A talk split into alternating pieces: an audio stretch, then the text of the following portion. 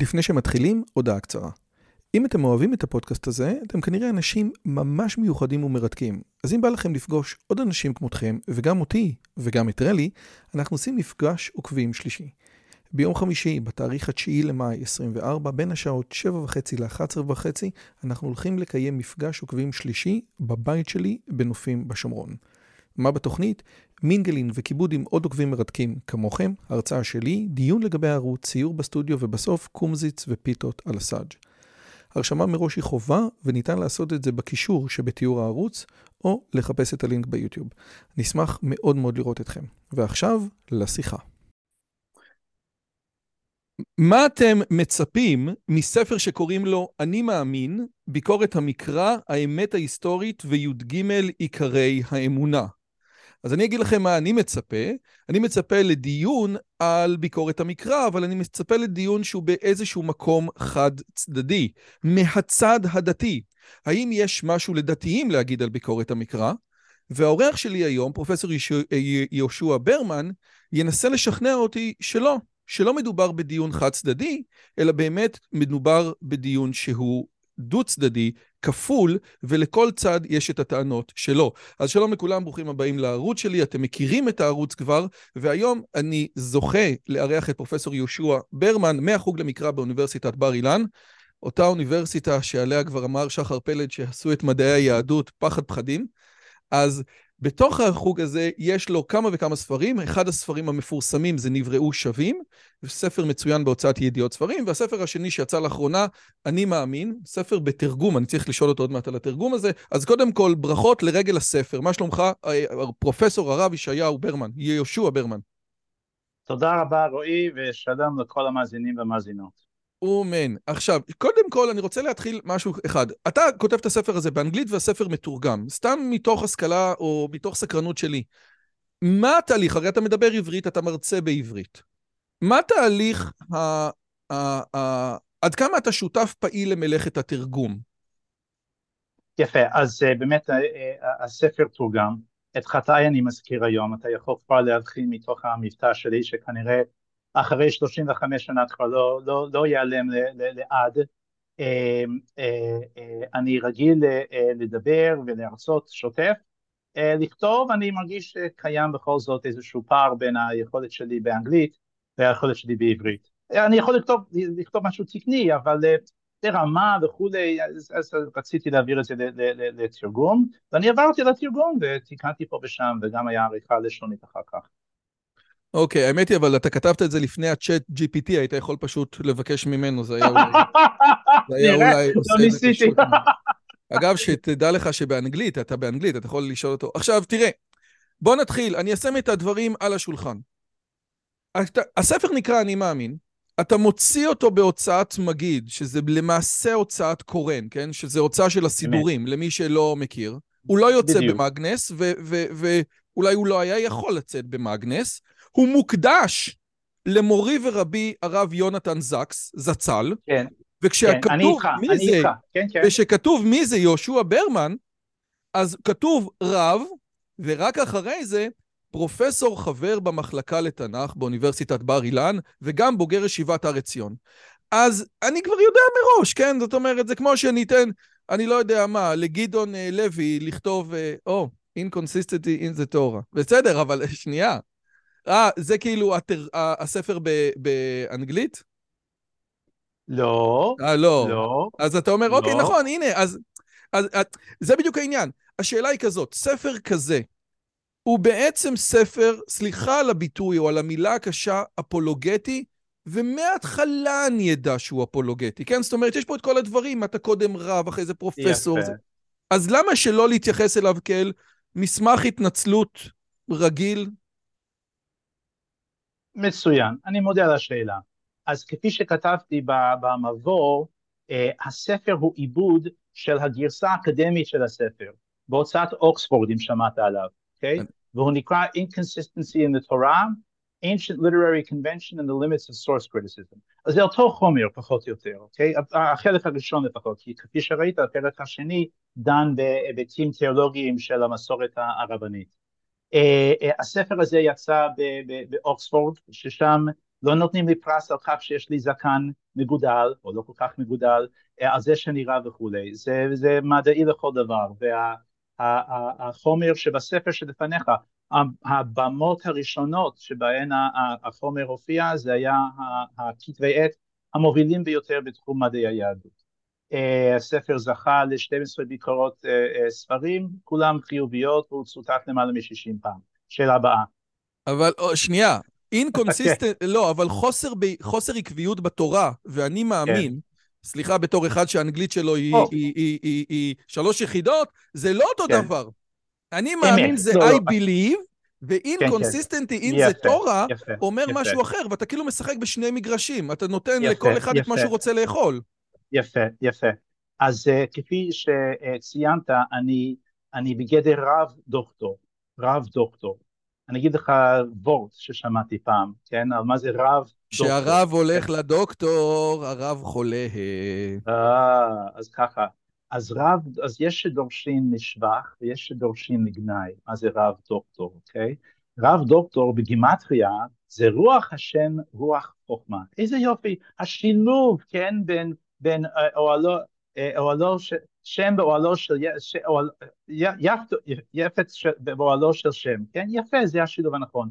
אבל גם כן, אבל כן, הגימטריה של רב דוקטור זה גם אה, אה, עזב יכבס בגדיו ורחץ בערב, כן? אז אולי זה שעטנז שלא הולך יחד. אז אני אומר שאני לובש אה, כמה כיפות, כמה כובעים, כן? אני אקדמי, והספר הזה, שוב, הוא, הוא בבמה האקדמית הכי טובה שיש, אוקיי?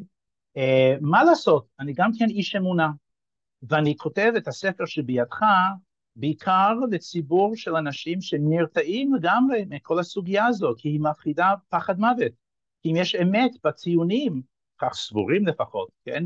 אז, אז, אני, אז, אז, אין, אז אין יסוד לכל מה שאנחנו מכנים המסורת היהודית.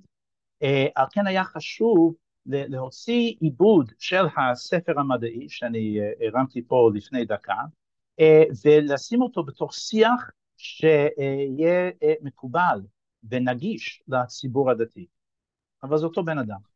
אבל השאלה היא כזאת, כשאני קורא את אני מאמין, כן, ואני קראתי את הספר, אני אפילו לא קראתי אותו, אני שתיתי אותו, אז בעצם בסופו של דבר כמעט ולא ראיתי שם טענות שהיו קשות עבורי בתור בן אדם מאמין, כן?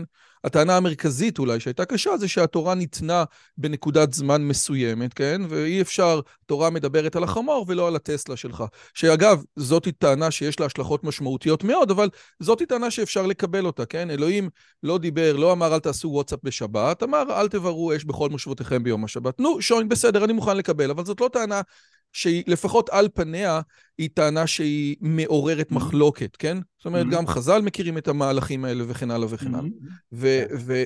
אבל השאלה היא כזאת, האם שבן אדם, כאילו, אם אתה אומר, תקשיב, רק הכותרת עשיתי כזה teasing לאוקספורד, אבל זה אותו דבר, אני לא רואה inconsistency in the Torah. או שאני רואה, מה שאתה אומר, שבעצם, ואולי נגיע לזה יותר מאוחר, המחבר המקראי, מי שזה לא יהיה, ירחם השם, כותב את הדברים מזוויות שונות, והזוויות השונות לפעמים סותרות זה את זה, ומה שאני רוצה להגיד, שסגנון הכתיבה הזה הוא סגנון שהיה תקף והיה רלוונטי והיה שריר בתקופה העתיקה. לזה אתה מתכוון שאתה אומר חוסר עקביות בתורה? אה, כן, כן, הרי יש לנו סיפורים, אה, אה, במיוחד הפערים בין הגרסאות של הסיפורים בספר דברים והמקבילות שלהם בשמות ובמדבר, קשה מאוד לגשר עליהם כשבוחנים היטב, ממש יש פרטים שאינם משתווים יחד, באמת אי אפשר לעשות הרמוניה, ועל אחת כמה וכמה כשאנחנו מגיעים לחוק, לחוקים של התורה, יש לא מעט חוקים בספר דברים שמופיעים כבר בחומשים הקודמים, והדין הוא אחר, וזה זה, זה קשה לגשר. אלא אם כן אתה בונה על אה, מדרשי חז"ל וכולי, וזה לגיטימי וזה מצוין, אבל קשה להגיד שזה, זה, שזה הרובד של, של הפשט.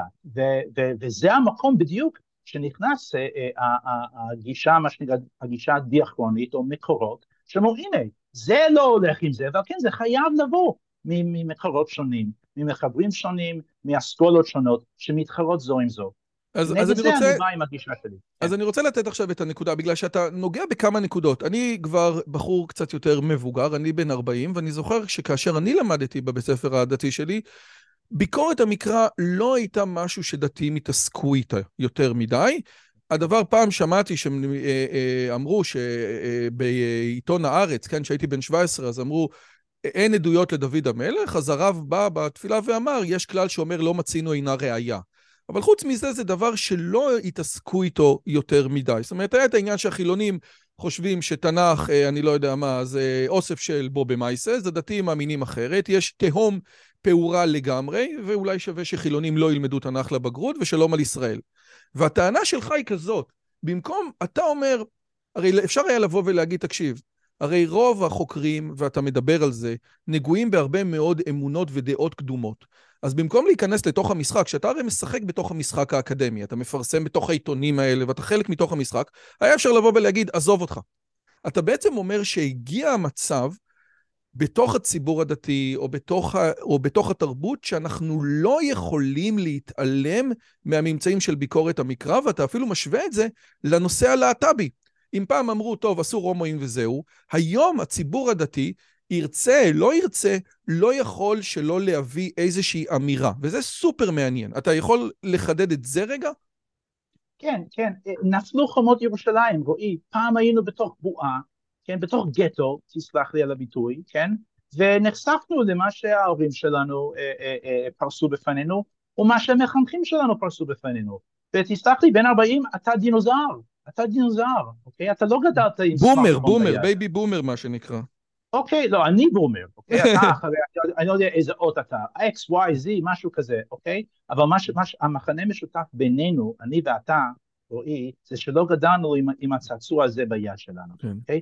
היום, לכל בחור, כן, בישיבה תיכונית, יש לו כזה דבר, זאת אומרת, הוא חשוף להכל, כל הטענות, אוקיי? על כן אנחנו, אנחנו היום סופר ביקורתיים על הכל, כי אנחנו חשופים, אנחנו יכולים לבדוק כל דבר בן רגע, ועל כן אנחנו לא יכולים להסתיר. אני זוכר כשלמדתי בגוש, כן, ממש בתקופת הדינוזארים, לפני 40 שנה, כן, אני זוכר שהיו, סיפרו שהיו כמה חבר'ה שלומדים ביקורת המקרא, ואני התפלאתי לעצמי, זה אומר שהחבר'ה האלה עלו על אוטובוס באלון שבות, נסעו שעה אז, כן, לירושלים, איכשהו מצאו את עצמם בתוך הספרייה הלאומית, וזה מקום שהוא בלאגן אחד גדול, וואו, איזו השקעה של זמן פשוט להגיע לספרים מלכתחילה, כן? היום זה לא ככה. אבל יש לנו מצד אחד, אז אני רוצה לתקוף אותך משני כיוונים. כיוון אחד זה ברויר, אם אני זוכר נכון, הוא יותר זקן ממך, כן? אל תיעלב, כן, זה כן, קודם כל. כן. וברויר הוא אחד, ה, אתה יודע, מובילים, כאילו, נכון, כשאומרים, רגע, אבל ברויר כבר פתר לנו את זה, כן? אז, אז, אז יש ברויר... אני, אני לא חושב, אני לא אז, חושב. לא, אבל בעצם השאלה היא, הרי הייתה התעסקות יהודית עם ביקורת המקרא או עם התשובות שלה כבר לפניך. אז אפשר לבוא ולהגיד, רגע, ברויר פתר לנו את זה, והוא נלחם איתם והוא ניצח. אני, בלי שאני יודע מה הוא אמר ומה הם אמרו. דבר שני, מה הסמארטפון הזה עושה? הרי בסמארטפון אני בעיקר בטיקטוק, או הערוץ של אלכס צייטלין ויגאל בן נון. זה לא שהאדם, הילד הסטנדרטי בציבור הדתי-לאומי קורא את שלמה זנד, מתי ואיך הומצא העם היהודי, או את ישראל קנול. זאת אומרת, איך לפי דעתך הדברים האלה, שבאמת העושר הרוחני, אלכס, סתם דיברתי איתו אתמול לקראת השיחה הזאת, כן? בעצם מביא את טובי החוקרים ליוטיוב.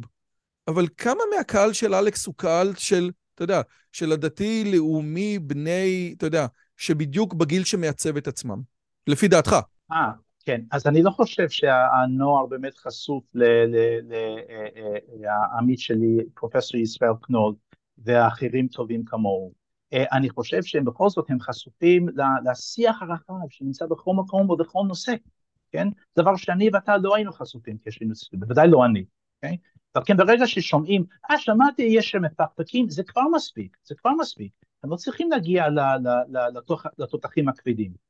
כדי להכניס את השאלה למה אנשים שאני מכיר, שהם, שהם נראים אנשים הגונים, אנשים אפילו עם כיפה, והם בעצמם מפקפקים, האם היציאת מצרים, האם בכלל התורה נכתבה בידי ארבע או יותר אנשים, מי יודע מתי, כן? זה רק מכניס את השאלה. אתה שומע, אתה רואה את סאם האריס מדבר על אקסודוס ועל לויטיקוס וכל מיני דברים כאלה, ואתה אומר, שנייה, הרי גם עכשיו ג'ורדן פיטרסון מחזיר את העולמות של התנ"ך בצורה משמעותית, ופתאום, אבל גם זה, אנחנו רק רגע, אבל אנחנו מכניסים את זה עם המסורת. לפני שאני נכנס עוד רגע, אתה אמרת משהו מדהים בעמוד אה, כ"א, של המעורבות של, המעמד של מעורבות האורתודוקסיה בביקורת המקרא, אמרת כזה דבר, במשך שנים רבות גיליתי שיהודים דתיים החיים בארצות הברית ודוברים אנגלית ויהודים דתיים בישראל, הדוברים עברית, מנהלים סוגים שונים של שיח בנושאים הללו. ואתה בעצם אומר כזה דבר, מכיוון שליהדות האורתודוקסית בארצות הברית היה מתקפות מימין ומשמאל, אני חשבתי שתגיד, היא הייתה חייבת להיות, להיות אדפטיבית יותר ולהשתנות יותר ולתת מענה אינטליגנטי ומודרני יותר, ובדיוק הפוך אתה אומר. אז אני לא מבין, אז בוא תסביר לי מה ההבדל בין יהודי ישראלי, דוס ישראלי, לדוס מהישיבה יוניברסיטי בהקשר של ביקורת המקרא, כאשר לדוס האמריקאי יש הרבה יותר, מה שנקרא, תחרות טובה. כן, יפה. אז אני אגיד לך שיש אה, אה, אה, אה, דמויות מובילות בקרב הציבור הדתי-לאומי, אני לא אנקוט בשמ, בשמותיהם כרגע, אבל נשאלו, נשאלו ברשת והשיבו ברשת לשאלה האם עליי, פנו אליהם בחורי ישיבה למיניהם, דוסים בשפה שלך, כן? האם עליי להאמין שכל מילה ומילה שבתורה נכתבה בידי משה רבנו בהר סיני? והתשובה שהם קיבלו משלוש, לפחות שלושה רבנים ששמות מוכרים לכולם, אה, אה, היה אדם צריך להאמין בתורה מן השמיים, full stop, full stop. זאת אומרת שאם היה נביא אחרי משה רבנו, שגם הוא היה, גם הוא קיבל נבואה, וזה גם כן אה, הגיע לידי ביטוי בתורה, זה עדיין נקרא תורה מן השמיים. אני לא, אני כרגע, לטובת השיחה הזאת, אני לא דן האם הם נכונים או לא נכונים, אבל לשאלתך, דבר כזה לא יקרה בחוץ לארץ. רב שיקום בבית כנסת וידרוש בשבת ויגיד כזה דבר, לא רק שלמחרת אין לו עבודה, יוציאו אותו מיד, out, כן, מהדרשה. כי, כי כל דבר שהוא נשמע כאילו ויתור, כן, לאלמנטים בשמאל, קונסרבטיביים, רפורמים, אה, היום מדברים על ה-open orthodox, כן, אוי ואבוי, כן, אז זה, זה הכפירה, מזה, מזה, מזה הם חוששים. ומהצד השני, אם אתה שאלת על ישיבה אוניברסיטה, שממוקמת אי שם באמצע, אז מימינה משם אומרים, אה, אנחנו ידענו ש, שאתם שם ב-YU, אתם בעצם כמו כל, כל, כל הכופרים האלה, כן? אז או שאתם מיישרים שם איתנו, הציבור החרדי האמריקאי, או שאתה איתם, כן? כן, אלה שבאמצע, ממש הם, הם בחרדה גדולה. זאת אומרת, מכיוון שבארצות הברית יש פחד ממשהו שאתם המצאתם, את הביטוי הנהדר הזה, סליפרי סלופ, אנחנו כן. איך אומרים? כן. אה, עת לעשות, אה, אה, אנחנו חדש אסור מן התורה, ולכן כל דבר, אתה כן. יודע, אותו, כמו אותה בדיחה של בן אדם שמשתמש באותו אחד שהלך ללמוד וחוזר הביתה ומשתמש במברשת שיניים, אומרים לו, עזוב, לך תתנצר, מה אתה משחק לנו משחקים. כן. זאת אומרת, וזה דבר מאוד מאוד מאוד מעניין. עכשיו, למה אצלנו, רק שנייה, רק תגידי, למה אצלנו זה לא ככה? כי הצד הרפורמי לא חזק, הרי הצד החילוני-מדעי הוא כן חזק. כן, כן, יפה, יפה. מה, שהיה, מה שקרה בארצות הברית באמצע המאה ה-20, קהילות שלמות אורתודוקסיות הפכו להיות קונסרבטיביות ורפורמיות, אוקיי? Okay? ואנשים המיר, המירו את דתם, אפשר להגיד, עברו לתנועה אחרת, כן? מה שקורה אצלנו בציבור הדתי-לאומי כאן היום הוא אחר. אמנם, כן, יש נשירה מסוימת, דתל"ש או, או הספקטרום, איך שלא תגיד, כן, אבל אנחנו לא מתחרים עם תנועה אידיאולוגית כן, מבוססת עם, עם פלטפורמה מנוסחת, אוקיי? על כן, הציבור הדתי-לאומי הוא יכול להיות הרבה יותר רגוע, ו- ו- ו- והוא יכול לפעול עם ביטחון עצמי רב הרבה יותר. כי מה אומרים בצד הימין שלנו, ממנו, כן, בציבור החרדי? מה אכפת לנו מהציבור החרדי? תסלח לי על הביטוי, אני מתכוון בכך שאנחנו לא רואים כלל תופעה של אנשים או בחורים, כן, ילדים מתוך הציבור הדתי-לאומי עובר והופך להיות חרדי. נדיר, נדיר ביותר. בארה"ב זה קורה כל הזמן. כל הזמן. אבל, אבל הם הופכים להיות חילונים. אבל אתה אומר שהציבור החילוני, זאת אומרת, התנועה שמגיעה לביקורת המקרא, זה לא שחוקרי המקרא אומרים, אוקיי, בואו נעשה סמינרים להחזיר בשאלה. זה, כן, זו, נכון, זאת כאילו הנקודה? כן, כן, כן. כן, אני חושב, כן. אוקיי, כן. עכשיו, אני רוצה לשאול אותך עוד שאלה שלי הפריעה, כן?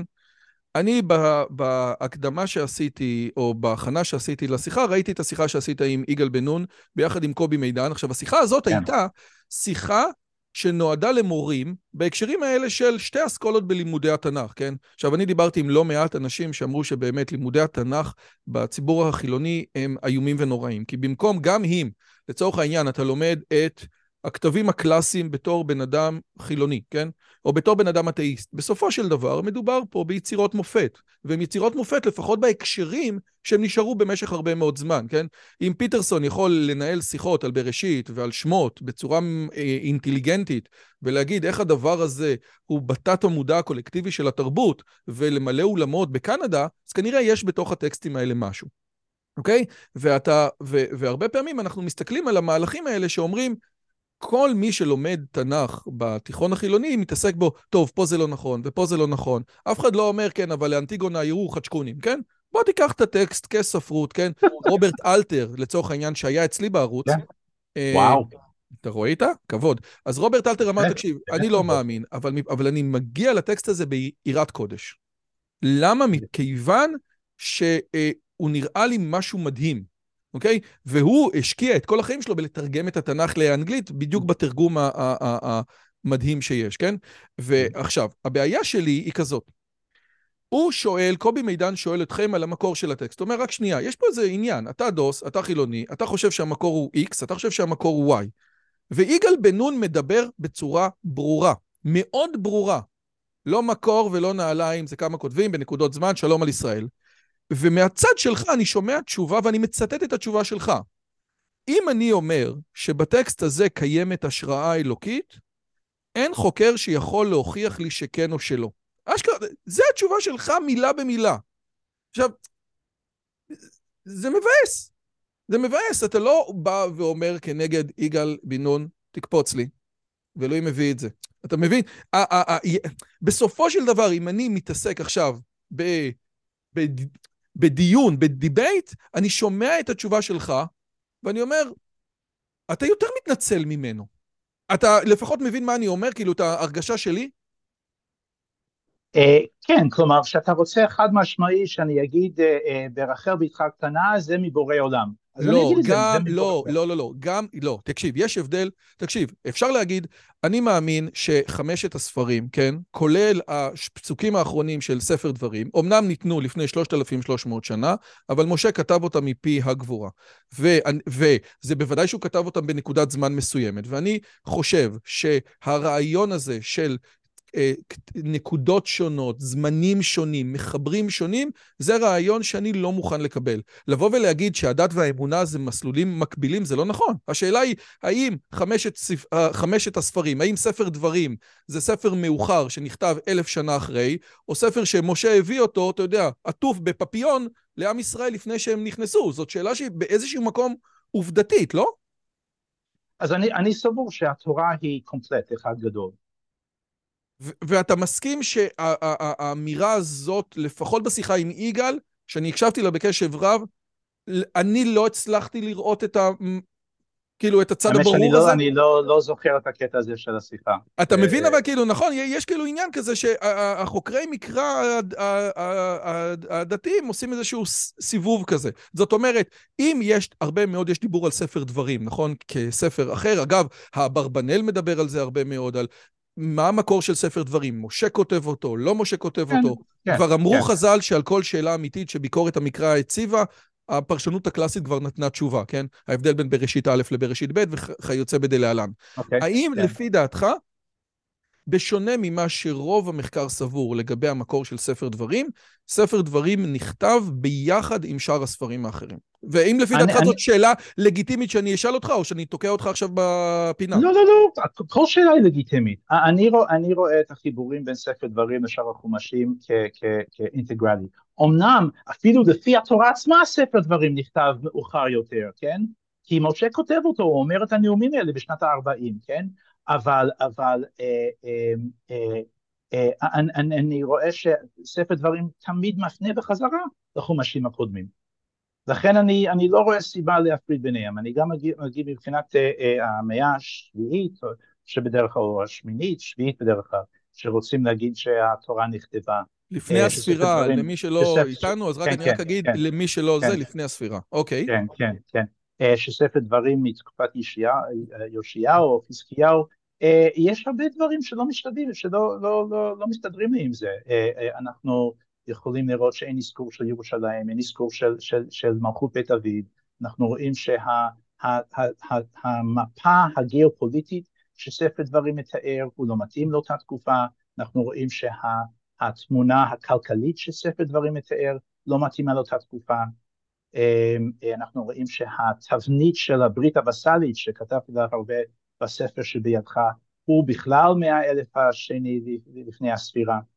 על כן אה, אני לא, אני לא, לא מסכים עם, עם, עם הגישה הזאת. עכשיו, יובל נוח הררי, שהוא דמות בוודאי מעניינת, אמר ככה לפני שהוא נהיה סלב, לגבי הנושא הזה של דת ומדע, הוא אמר, תראה, קח בן אדם, קח חוקר דתי, חוקר ארכיאולוגיה דתי, והחוקר הזה הוא לצורך העניין חבר בוועדת שיפוט של עיתון מדעי.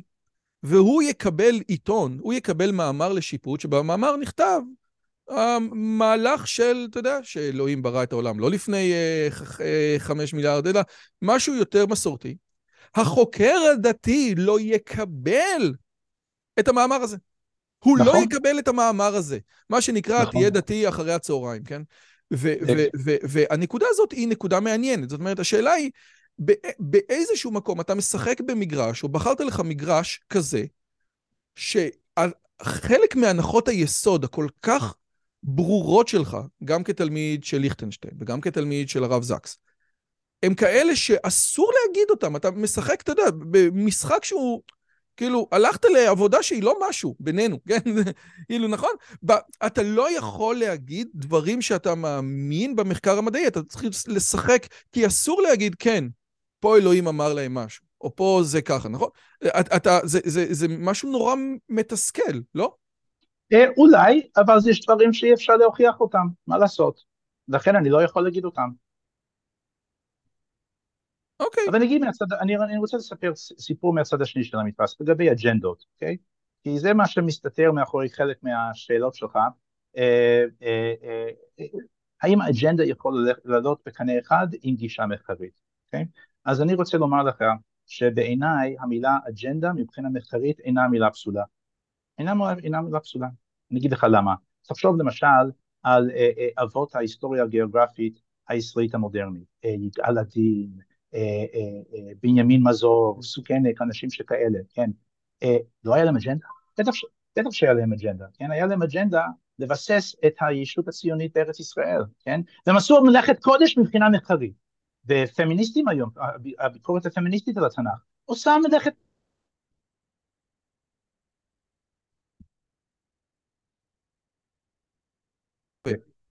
אוקיי.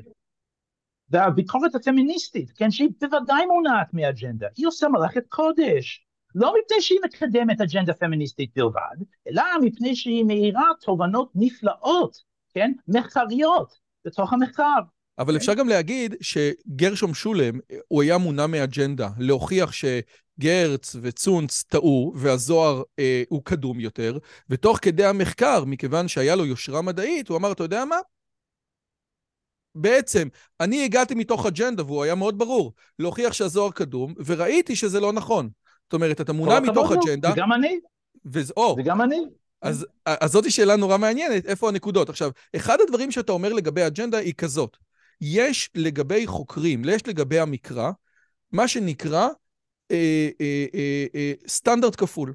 זאת אומרת, אה, סטנדרט כפול. אם אני מסתכל על סיפורי ניסים בתרבות המצרית הקדומה או בתרבות האשורית הקדומה, והסיפור ניסים הוא במסגרת איזשהו מאורע היסטורי, אומרים החוקרים, אני לוקח את המאורע, את הנס, חותך אותו, ומתייחס למאורע ההיסטורי.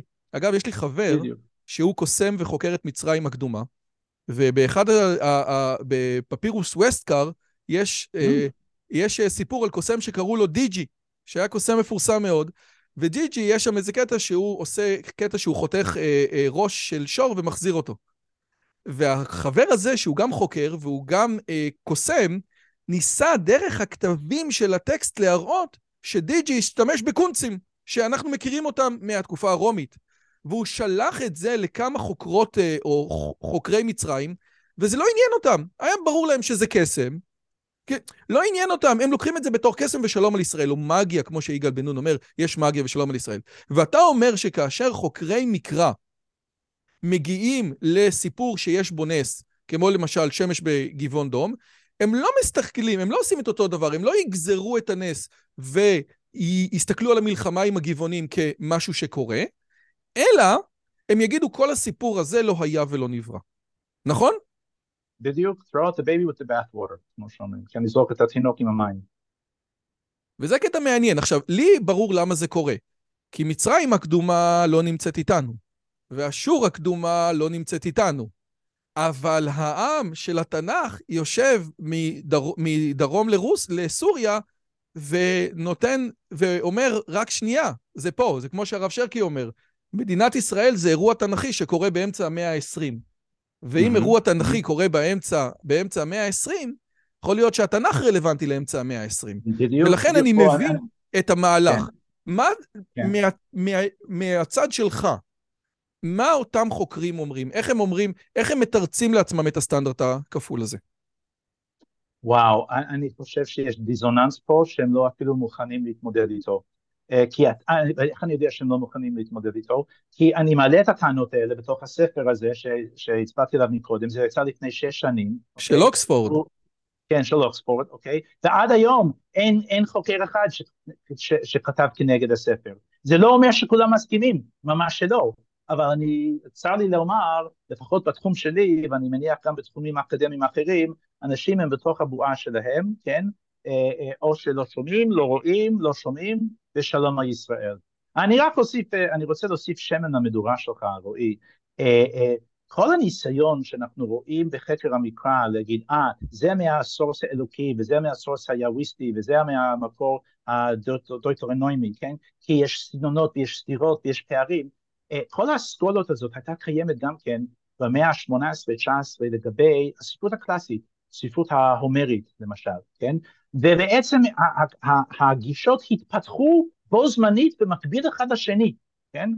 עד שבחלוף המאה ה-20, פתאום כל החוקרים הקלאסיים אמרו, אה, זה לא מוביל אותנו לשום מקום, ונטשו את, ה, ונטשו את, כל, את כל הפרויקט. וזאת למה? למה זה רק נשאר אצלנו בחקר המקרא? כי מה קרה בחלוף המאה ה-20? אה, לימודים קלאסיים הפכו להיות לא קלאסיים. אנשים הפסיקו ללמוד יוונית ולטינית. כן, החומר הזה היה מת, ריק, כמו מסופוטמיה, כן?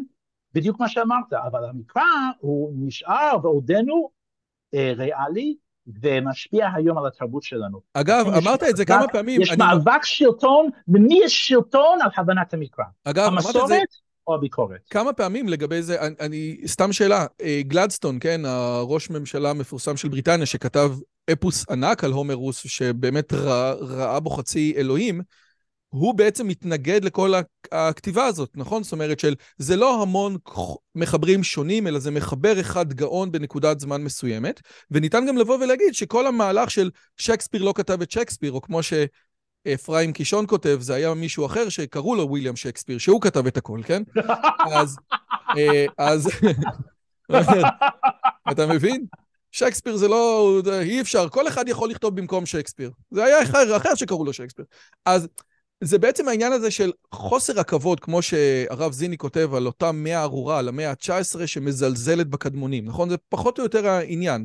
אנחנו מזלזלים בקדמונים, שייקספיר לא יכול להיות שייקספיר, ואז אנחנו אומרים, לא יכול להיות יצירה כזאת. אחת הטענות שאתה אומר זה, אנחנו לא מכירים, אה, אה, נניח שהטקסט הזה הוא טקסט שמורכב מכמה וכמה מקורות. היינו מצפים, הרי זה לא שמישהו לקח כמה וכמה מקורות, לקח שדכן ושידך אותם.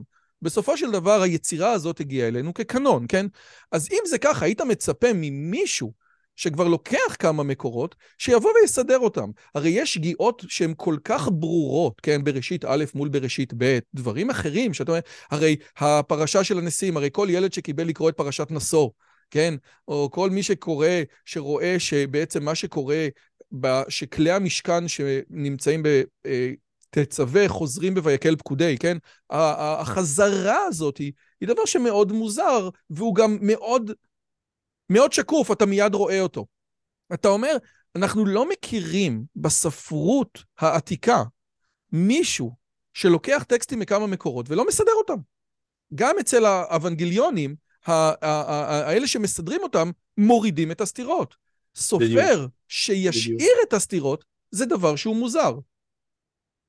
אה, הוא לא כל כך מוזר בעיניים של, של המזרח התיכון הקדום, אנחנו רואים בדיוק אותו דבר, אני חושב שהבאתי את הדוגמה הזאת, אה, רמסס השני, היה לו קרב אדיר, הוא חוזר למצרים אחרי הניצחון הגדול שלו, ולפחות עשר מקומות שאנחנו מכירים, הוא מעלה גרסאות שונות וסותרות, לא ממקום למקום, זה אותו מקום, לפעמים שתי גרסאות ולפעמים אפילו שלוש גרסאות של אותו קרב, שהפרטים הם שונים, כי הוא מספר את, ה... כי הרעיון שלו זה לא להגיע לחקר האמת, אלא הוא רוצה להדגיש אה, אה, תובנות מסוימות, אה, דגישים רעיונים שונים, ועל כן לצורך כל, כל רעיון, כל תובנה שהוא רוצה להחדיר ללב הקוראים, ללב השומעים, אז הוא מעצב את, את, את הפרטים בצורה קצת אחרת.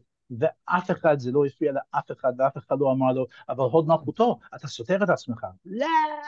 אבל אני רוצה רק לחדד לקוראים, מי, ש, מי שרואה את הדבר הזה בתור דבר מוזר, יסתכל על הדיונים של מקיאוולי, שהוא אומר, דיונים בעשרת הפרקים הראשונים של טיטוס ליביוס. הוא אומר, הרי ההבדל המשמעותי, למה זה ספר חשוב? כי טיטוס ליביוס אומר, צריך להתנהג א', אבל אנחנו יודעים איך הרומאים התנהגו, וזה ב' לגמרי, זה לא א', הרעיון הזה שהכתיבת של ההיסטוריה, כן, ההיסטוריה תהיה לה נחמדה כי אני אכתוב אותה, זה דבר שהיה ברור לגמרי אצל הקדמונים, אבל אז זה מעלה בעצם את השאלה, שאולי רנקה היה הראשון בתור, אתה יודע, איזה, אם אני אומר את השם שלו נכון, בתור, מה היה שם, כן? שאני בתור חוקר, או בתור בן המאה ה-21, שואל, האם זה היה באמת? אם הייתי שם מצלמת וידאו במצרים העתיקה, בי"ד, מה, הייתי רואה? ואתה אומר, השאלה הזאת, שהיא שאלה כל כך מודרנית, זאת שאלה שפחות מעסיקה את הקדמונים. מה היה אם הייתי שם מצלמת וידאו, נכון? בדיוק, נכון. לא הייתה מחלקה להיסטוריה, אוקיי? Okay? בעולם עד ברלין 1810. זה, זה ממש מודרני, כל הדבר הזה של חקר ההיסטוריה, מה היה באמת. עכשיו, אז בוא ניקח את השאר, אתה מדבר על האג'נדות מהצד הראשון, ועכשיו אתה אומר, עכשיו אני רוצה ללכת לאג'נדות מהצד השני, ואני קיבלתי את הספר הזה בפרשת וישב, וכל הפרשות, אני מסתכל על רש"י, ואני אומר, יואו, אני מתעצבן, אני אומר, אני אדבר עם ברמן, אדבר עם ברמן. אם הטענה של, הטענה שלך היא כזאת, התורה ניתנת, היא, היא ניתנת בנקודת זמן מסוימת, אוקיי? שלעם שמבין את המהלכים האלה. לצורך העניין, בנבראו שווים, או, או, או במהלך כזה. כשהתורה מדברת על עבד שיוצא לחופשי, היא מדברת כנגד כל העולם העתיק, שהתורה מדברת על יום אחד שמוקדש לאלוהים, שהתורה אומרת עבדי הם ולא עבדים, שהתורה אומרת שלח את עמי ויעבדוני, כן? התורה, אה, פרסיקו כתב את אדם בצלם אלוהים עכשיו, נכון? שהרעיון שלנו לעומת חוקי גילגמש זה שפה יש אחריות אישית על הבן אדם והילד שלו הוא לא by-product שלו, כן? אמירות שהן אמירות מכוננות שנמצאות בבסיס של התרבות המערבית, נכון? אוקיי. Okay. כן. מדהים, מדהים, מדהים. אבל עכשיו אני רוצה לשאול שאלה, שאני קורא את יוסף, שנמצא במצרים, שקורא לו צופנת פענח, ואני מסתכל על הפרשנות של רש"י, כן? הרי יוסף אומרים, היה צריך להיות לו 12 ילדים, אבל הוא כמעט נגע באשת פוטיפר, כן? ולכן בגלל שהוא רק חשב, אז זה לא עבד לו. אבל אח שלו, יהודה, מבחינתו זה בסדר ללכת לזונה, כן? כאילו, לא, לא העניין. הפחד שלו זה רק שיראו שהוא לא, שהוא לא שילם. זאת אומרת, אני מסתכל על הפרשנות הקלאסית, על כל המהלכים האלה, כן? יוסף בא לאח של לאבא שלו ומחבק אותו. כן, אבל אבא שלו לא חיבק אותו כי הוא קרא קריאת שמע. או אבא שלו, אה, ויראה את העגלות. אתה יודע איך אבא שלו ידע שזה זה? כי הם עסקו בפרשת עגלה ערופה בקהילות אה, יעקב. אם אני זורם עם המהלך שלך, שהתורה ניתנה בנקודת זמן אחת, מה אני עושה עם הפרשנות הקלאסית הזאת? הפרשנות המדרשית. אז, אז אני חושב, אני חושב ש... ש אנחנו, אנחנו חולקים אותו, אנחנו לא מקבלים אותו כפשוטו של המקרא, אנחנו לא מקבלים אותו כראי של מה שהיה באמת. רש"י לא מקבלים... נועד, רש"י, אתה, אני, אני רק, כל מה שאמרתי לך עכשיו, סליחה שאני מתפרץ, כי זה ממש, אה, אה, אני כבר חודש שלם ככה, כן? רש"י אומר, לא באתי לפרש אלא פשוטו של מקרא, אני, אני רץ אפילו לא על המדרשים, אני, אני רץ ממש על רש"י עכשיו. אני יודע, נכון אוקיי, או לא? אני, זה אני כאילו... לא, אני, כך הוא כותב, וכן, וכל אחד שקורא רש"י מבין את הבעייתיות שזאת, של, של הדבר הזה, כן? אז אני מציע שתזמין את אה, פרופסור אברהם גלוסמן, חוקר רש"י, והוא יסביר לך מה כוונתו של רש"י, ואני לא באתי על פשוטו של מקרא, אוקיי? אבל uh, אף אחד שקורא רש"י לא יסכים שבאמת זה משקף את מה שלפחות אנחנו היום היינו מכנים פשוטו של מקרא. אני חושב שאנחנו צריכים לחלוק את כל המסורות האלה.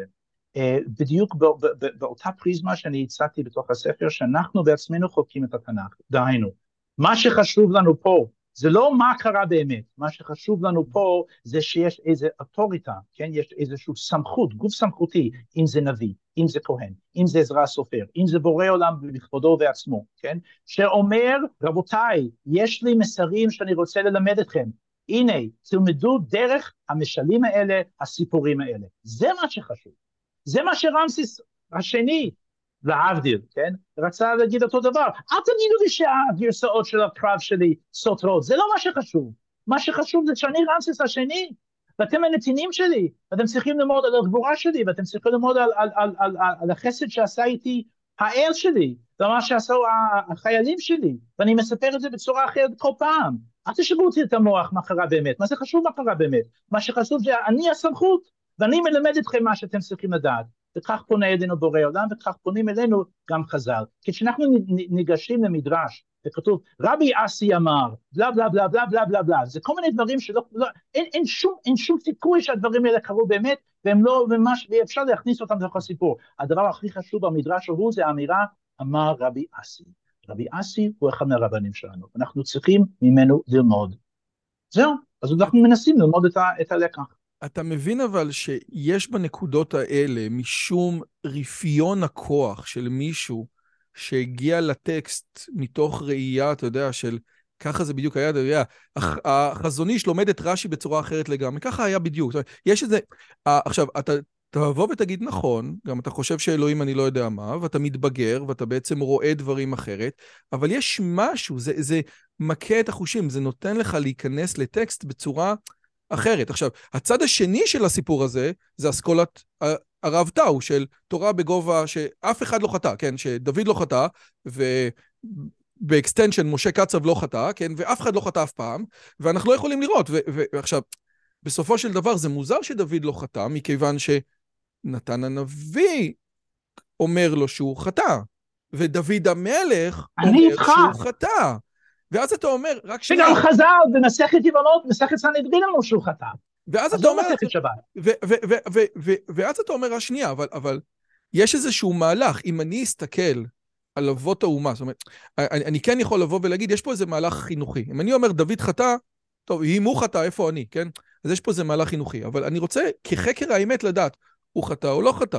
וחלק מהמהלכים האלה, זאת אומרת, האג'נדות השניות, זה כמו שאתה אומר, יש אג'נדות של מוסר כפול, יש אג'נדות שבעיקר מגיעים נניח הר המור, והרב אבינר מדבר על זה, שהן בדיוק הפוכות, ואולי הן לא פחות מזיקות אולי. עבור הבן כן. אדם המודרני המשכיל. כן, כי אתה אומר, והוא בצדק, אני, אני בעצם, אני, אני שוחט פרות אה, קדושות, אני מוריד מערכם וגדולתם של אבות האומה, לפחות ביחס לגישות שאתה הזכרת של אה, הר המור למשל, אז אני אומר כזה דבר, בתנ"ך יש גיבור אחד בלבד, וזה הקדוש ברוך הוא, זהו. לא, יש אנשים לא, אחרים לא, שאתם קוראים לי נכון. מדהימים. אפשר גם לבוא, אתה יודע, הרמב"ם באחד מהאגרות שלו אומר, המון העם ישימו התורה והשכל שתי קצוות שונים. ואז אתה, יש לך בעצם, ככל שזה יותר אה, הזוי, ככה אתה יותר מאמין בזה. ואז יוצא מצב שבן אדם, נדב שנרב כתב פעם על זה משהו מקסים, הוא אמר, יוצא מצב שעורך דין שבחיים הפרטיים שלו לא יאמין לאף בן אדם שאומר לו הצ'ק בדואר, כן? מגיע לבית כנסת ובין ממך למעריב, הוא שומע כל מיני בובמייסס על כל רב שלפני דור היה מחיה מתים, ואוכל את זה. רק שהתורה הזאת לא קיימת במציאות שלו. הוא לא מאמין לזה באמת, כן? הוא, הוא מאמין לזה בין מנחה למעריב. וזאת היא סוגיה מעניינת. עכשיו, הסוגיה הנוספת, ואתה גם מדבר עליה בנבראו שווים, נניח שהתורה לפני 3,300 שנה הייתה מסמך יוצא מגדר הרגיל. אה, כן, מונותאיזם, העובדה שהאל הוא mm. טרנסצדנטלי, העובדה שהוא לא גוף, אינו דמות הגוף, הרמב"ם, איזה בלאגנים יש לו מה, מה, מהסיפור הזה. אנחנו עברנו את זה. הרבה פעמים אנשים אומרים על ג'ון לוק, שנראה שאתה קורא אותו, זה דברים ברורים, ואז אנשים אומרים, אבל תזכור, זה דברים ברורים בגלל ג'ון לוק, שהוא כתב את זה, זה לא היה דברים ברורים. אתה חושב שזה mm-hmm. ברור בגלל ג'ון לוק. אז mm-hmm. אוקיי, בסדר, אחלה. לפני 3,300 שנה, מעולה. מה המסר להיום? עכשיו, הרמח"ל יכתוב שיש כ"ד ספרים של התנ"ך ועוד כ"ד ספרים שאמורים להיכתב. אמורים, אמורה להיכתב תורה לעתיד לבוא, שאולי תהיה תורה חדשה של נביאים אחרונים. אני מסתכל על מה שאתה אומר, אני מסתכל על היופי, הכל מקסים, אבל כבר זה היה, והכנסנו את זה לתרבות, ועשינו עדכון גרסה. ואני עדיין עם כל הדברים של לפני 3,300 שנה, ה, אה, ה, להוציא עבד לחופשי היה דבר גדול. היום אין לנו עבדים. כן, אז היום אנחנו צריכים את דוקטור רועי יוזביץ'. לא, נו, אמיתי, מה... אני אמיתי, זאת אומרת, אני, אני, אנחנו צריכים אנשים שיקחו את העושר של המעיינות שלנו, כן, וידלו מהם כדי להפיק את, ה, את התובנות ואת ההכוונות שנדרשות לזמן שלנו, לתקופה שלנו. אנשים כמו הרב זקס. האמת היא, יש, יש משהו מעניין, דיברתי עם ישעיהו רוזמן, שהוא העורך של התוכנית, והוא אמר, יכול להיות שאחד הדברים המעניינים זה להסתכל על ביקורת המקרא בהקשרים של הזוהר, כן? הרי הפרשנות הקלאסית מתפתלת כדי להראות ששעיר לעזאזל זה לא לתת את הכוח לסיטרא אחרא, או את, הק... את הזה לסיטרא אחרא, לעומת מה שברור לגמרי אצל חוקרי המקרא, שאתה נותן קורבן לסיטרא אחרא, והזוהר אומר בצורה ברורה, לעזאזל זה קורבן לסיטרא אחרא. אז יכול להיות וואו. שהזוהר יכול בעצם לפרוס איזשהו מהלך, איזשהו מהלך שהוא, הנה זה בסדר, הם נגעו בנקודות אמיתיות, ואני מסכים עם הנקודות האלה.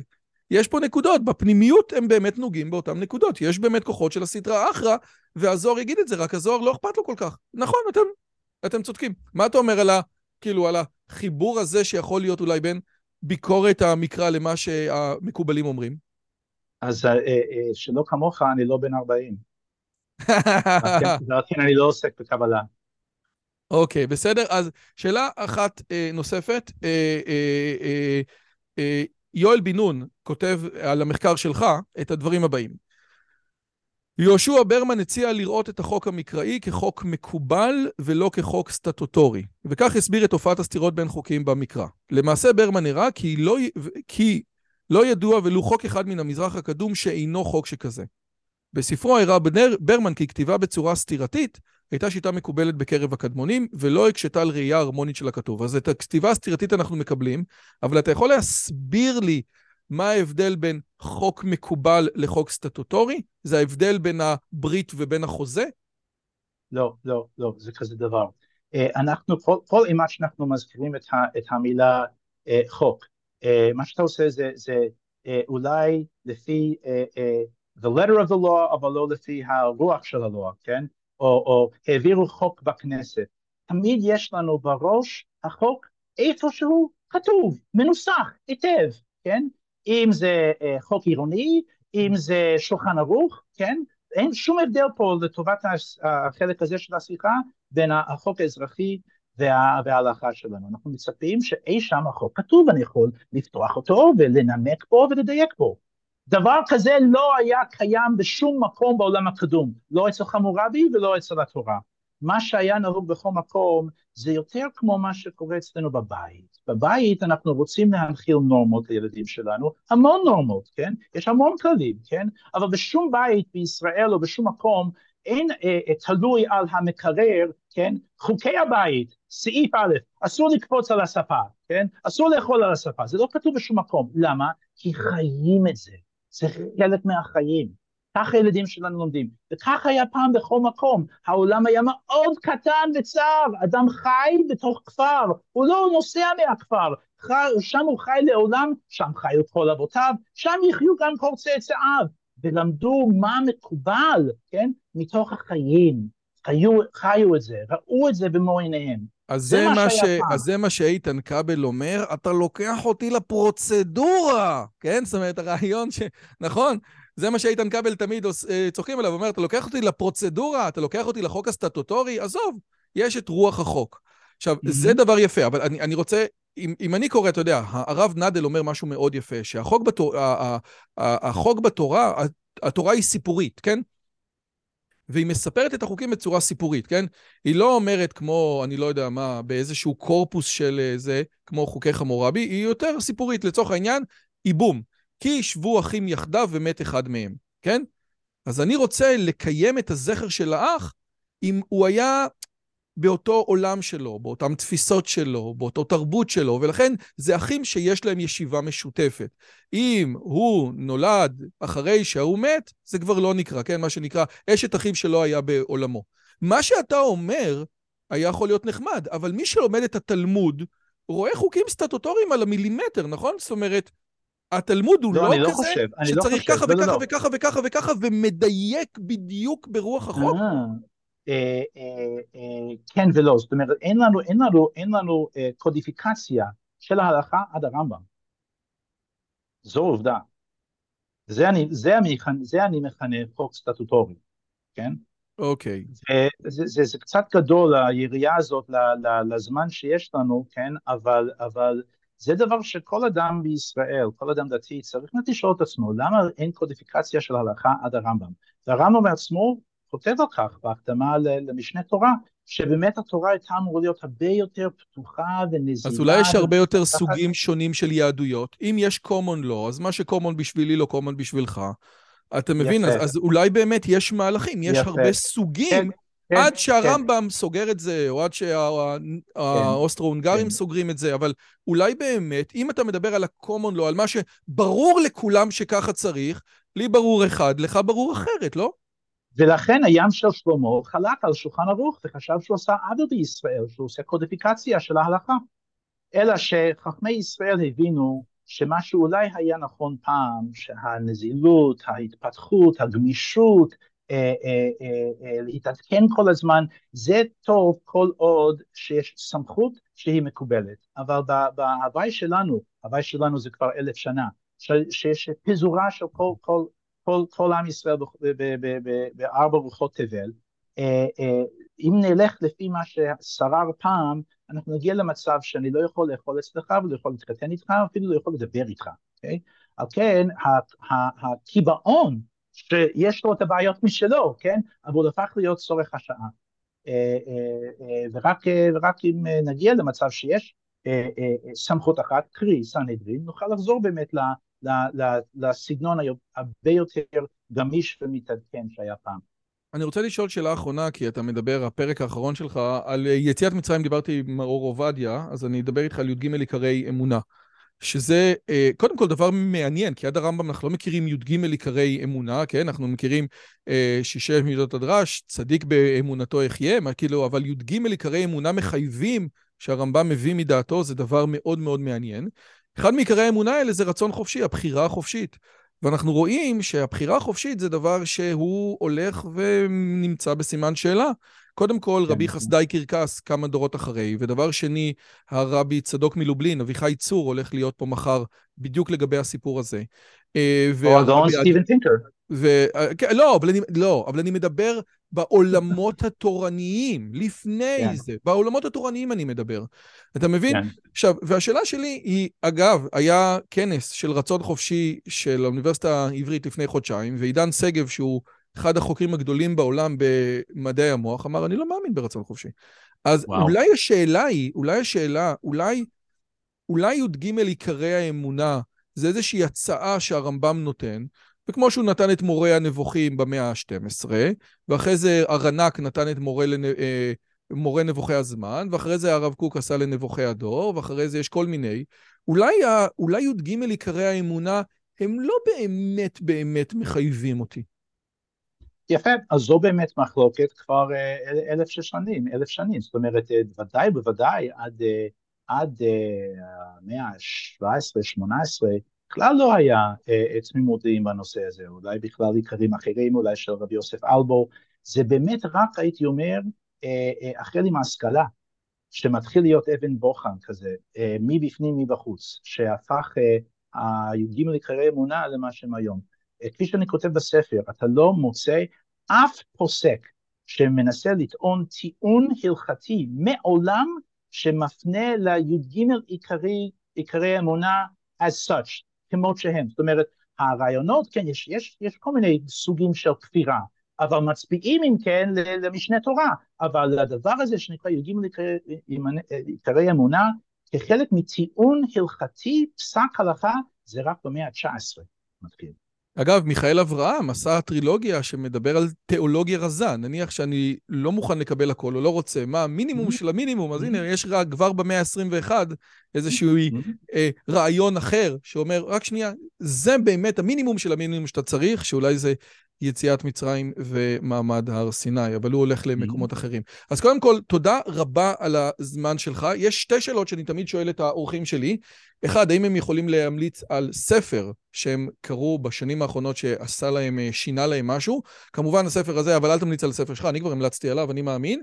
אבל האם יש לך ספר שאתה יכול להמליץ עליו שהיית אומר, בואנה, ספר פגזי?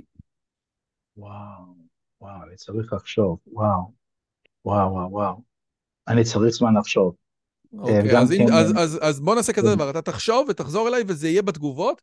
והדבר אוקיי. השני, להיות גם רב וגם פרופסור חבר, אני עכשיו, אתה יודע, בתוך התהליכים האלה של המשחק, של המשחק אקדמיה, אה, זה באמת דבר אה, רציני מאוד ומרשים. יש לך טיפ לפרודקטיביות? וואו, אה, וואו, שי, לפרודקטיביות. וואו. אה, אה, אני לא יודע אם אני, אם אני כזה פרודוקטיבי, וואו, זה פרודוקטיביות. שלי. לא, אני אף פעם לא חשבתי במונחים שכאלה. וואי, אני מאכזב אותך בשתי השאלות האחרונות. נו, בסדר, נו, מה אני אעשה? אבל אמיתי, יש פה גם אנשים פרודקטיביים, לפעמים לא חשבו על הדברים האלה, זה גם, אוקיי, אפשר ללמוד מזה כן. הרבה. הקיצר, כן. תודה רבה. פרופסור ישעיהו יהושע ברמן, תודה רבה לך. אה, אני מקווה שהדבר הזה יעזור, לא יודע בדיוק באיזה הקשרים, אבל שבהחלט הספר הזה יעזור לנבוכים. ואולי, אה, אני מקווה שביקורת המקרא או המחלקות לתנ"ך יוכלו להתמודד באמת יותר עם הרעיונות הגדולים ופחות עם, ה, אה, עם התפיסה של ההיסטוריונים החדשים. כן, יופי. אני רק אגיד, כפי שאני אומר לכולם, כל מי שקורא את החומר שלי ויש לו שאלות, תובנות וכהנה, אני תמיד uh, שמח לקבל מיילים ואני משיב לכל אחד ואחד. אז אני מודה לך מאוד uh, אה, רועי ולכל המאזינים והמאזינות. תודה רבה. תודה רבה. ביי. אם הגעתם עד לכאן, מגיע לכם כל הכבוד. אז תנו לי להגיד לכם שלושה דברים קצרים. הדבר הראשון, אם שמעתם משהו בשיחה שמעניין אתכם, שאתם רוצים לקחת הלאה, פשוט ספרו אותו לאנשים אחרים. משהו מעניין שאני אמרתי, משהו מעניין שהאורח שלי אמר, איזשהו רעיון שאתם רוצים לקחת איתכם לחיים, פשוט ספרו אותו לחבר או לחברה. זאת הדרך הטובה ביותר לזכור את הרעיונות מתוך השיחות האלה. הדבר השני, אם אתם רוצים לקחת חלק בקהילה שלנו ולפגוש ולדבר עם אנשים כמוכם, אתם מוזמנים לערוץ הטלגרם שלנו, שווה לכם מאוד. פשוט תראו עוד אנשים שמתעניינים מדברים מגניבים בדיוק כמוכם. והדבר האחרון, אם אתם יכולים, דרגו את הערוץ שלנו באפליקציית הפודקאסטים שלכם, זה יכול להיות בספוטיפיי, באפל פודקאסט או בגוגל פודקאסט, זה תהליך קצר של שתי שניות, הוא מאוד מאוד יעזור לנו להפיץ את הבשורה הלאה. שיהיה לכם כיף גדול וכיף בשיחה הבאה.